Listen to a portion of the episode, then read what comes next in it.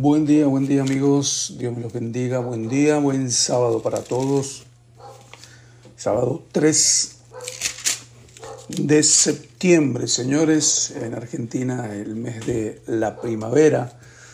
Es un mes bonito donde reverdecen eh, todo por ahí, ¿no? En mi tierra Mendoza eh, es el tiempo en que florecen eh, varios, varios, varios árboles bien, bien importantes, entre ellos el duraznero. Es un perfume, una belleza cuando florece el durazno. Bien, estamos leyendo San Juan. Hoy vamos a empezar a leer el capítulo 10 de San Juan. También leemos Segunda Crónicas 8 y retomamos la lectura de Salmos en el capítulo 73. ¿Listos? San Juan capítulo 10, 1 al 21 leemos hoy. Dice así, De cierto, de cierto os digo, el que no entra por la puerta en el redil de las ovejas, sino que sube por otra parte, ese es ladrón y salteador. Mas el que entra por la puerta, el pastor de las ovejas es. A este abre el portero y las ovejas oyen su voz y a sus ovejas llama por nombre y las saca. Y cuando ha sacado fuera todas las propias, va delante de ellas y las ovejas le siguen, porque conocen su voz. Mas al extraño no seguirán, sino huirán de él, porque no conocen la voz de los extraños. Esta alegoría les dijo Jesús, pero ellos no entendieron qué era lo que les decía. Volvió pues Jesús a decirles, de cierto, de cierto os digo, yo soy la puerta de las ovejas. No solo es el pastor, sino también la puerta. Todos los que antes de mí vinieron, ladrones son y salteadores, pero no los oyeron las ovejas. Yo soy la puerta. El que por mí entrare será salvo y entrará y saldrá y hallará pastos.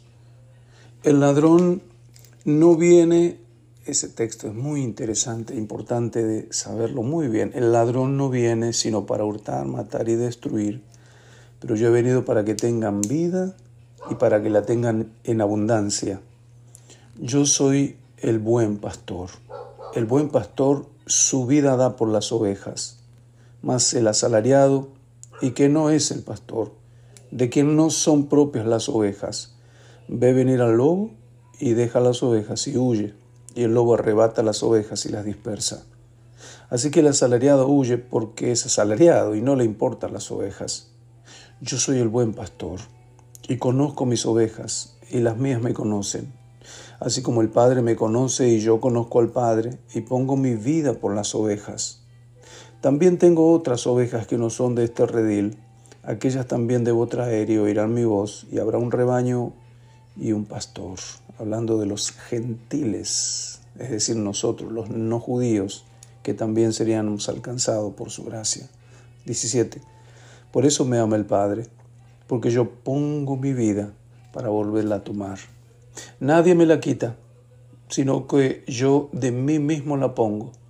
Tengo poder para ponerla y tengo poder para volverla a tomar. Este mandamiento recibido de mi Padre. Volvió a haber disensión entre los judíos por estas palabras. Muchos de ellos decían, demonio tiene, está fuera de sí, ¿por qué le oís? Decían otros, estas palabras no son de endemoniado. ¿Puede acaso el demonio abrir los ojos de los ciegos? Muy bien, vamos a la lectura en segunda de Crónicas. Hoy leemos el capítulo 8 de segunda de Crónicas. ¿Listos? Siempre lean en su Biblia y vayan marcando también en sus Biblias. Les va a bendecir esa doble mirada. Después de 20 años, durante los cuales Salomón había edificado la casa de Jehová y su propia casa, reedificó Salomón las ciudades que Irán le había dado y estableció en ellas a los hijos de Israel. Después vino Salomón a Amad, de Soba y la tomó y edificó a Tatmor en el desierto y todas las ciudades de aprovisionamiento que edificó en Amad.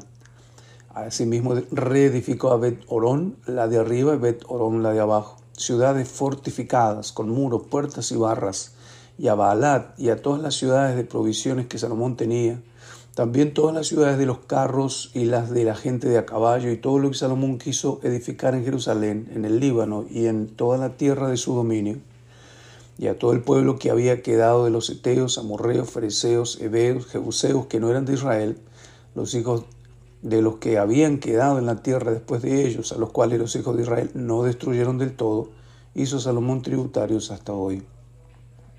Pero de los hijos de Israel no puso Salomón siervos en su obra, porque eran hombres de guerra, y sus oficiales, y sus capitanes, y comandantes de sus carros, y su gente de a caballo.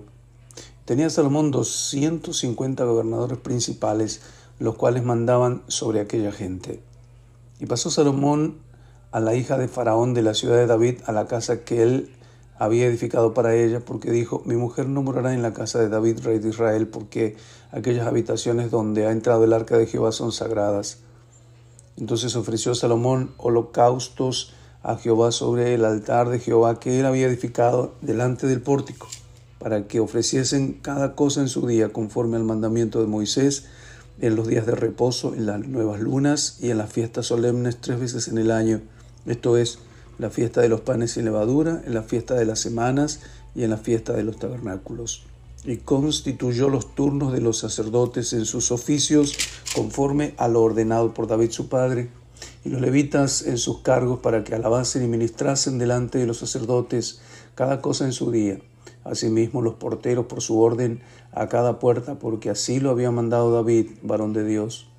Y no se apartaron del mandamiento del rey, por cuanto a los sacerdotes y los levitas y los tesoreros y todo negocio, porque toda la obra que de Salomón estaba preparada desde el día en que se pusieron los cimientos de la casa de Jehová hasta que fue terminada, hasta que la casa de Jehová fue acabada totalmente.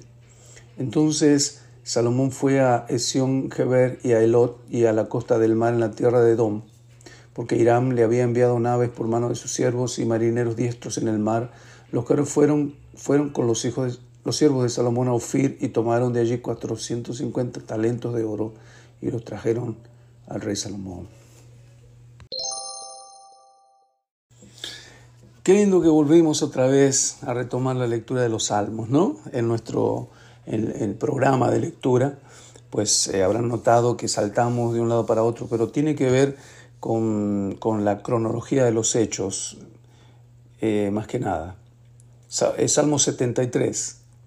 Ciertamente es bueno Dios para con Israel, para con los de limpio corazón. En cuanto a mí, casi se deslizaron mis pies, por poco resbalaron mis pasos. ¿Por qué? Porque tuve envidia de los arrogantes, viendo la prosperidad de los impíos, porque no tienen congojas por su muerte, pues su vigor está entero.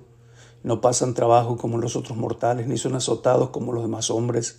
Por tanto, la soberbia los corona se cubren de vestido de violencias, los ojos les saltan de gordura, logran con creces los antojos del corazón, se mofan y hablan con maldad de hacer violencia, hablan con altanería, ponen su boca contra el cielo y su lengua pasea la tierra. Por eso Dios hará volver a su pueblo aquí y aguas en abundancia serán extraídas para ellos. Y dicen, ¿cómo sabe Dios? Y hay conocimiento en el Altísimo. He aquí estos impíos, sin ser turbados del mundo, alcanzaron riquezas. Verdaderamente en vano he limpiado mi corazón y lavado mis manos en inocencia, pues he sido azotado todo el día y castigado todas las mañanas. Si dijera yo, hablaré como ellos. He aquí a la generación de tus hijos engañaría. Cuando pensé para saber esto fue duro trabajo para mí, hasta que, entrando en el santuario de Dios, comprendí el fin de ellos. Ciertamente los has puesto en deslizaderos, en asolamientos los harás caer.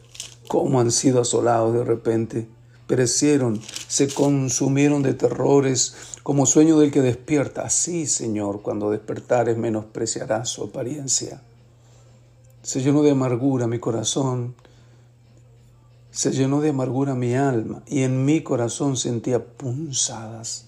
Tan torpe era yo que no entendía era como una bestia delante de ti. Con todo, yo siempre estuve contigo. Me tomaste de la mano derecha, me has guiado según tu consejo y después me recibirás en gloria. ¿a quién tengo en los cielos sino a ti? Y fuera de ti nada deseo en la tierra. Mi carne y mi corazón desfallecen, mas la roca de mi corazón y mi porción es Dios para siempre. Porque he aquí los que se alejan de ti perecerán. Tú destruirás a todo aquel que de ti se aparta. Pero en cuanto a mí, el acercarme a Dios es el bien. He puesto en Jehová el Señor mi esperanza para contar todas sus obras. Amén.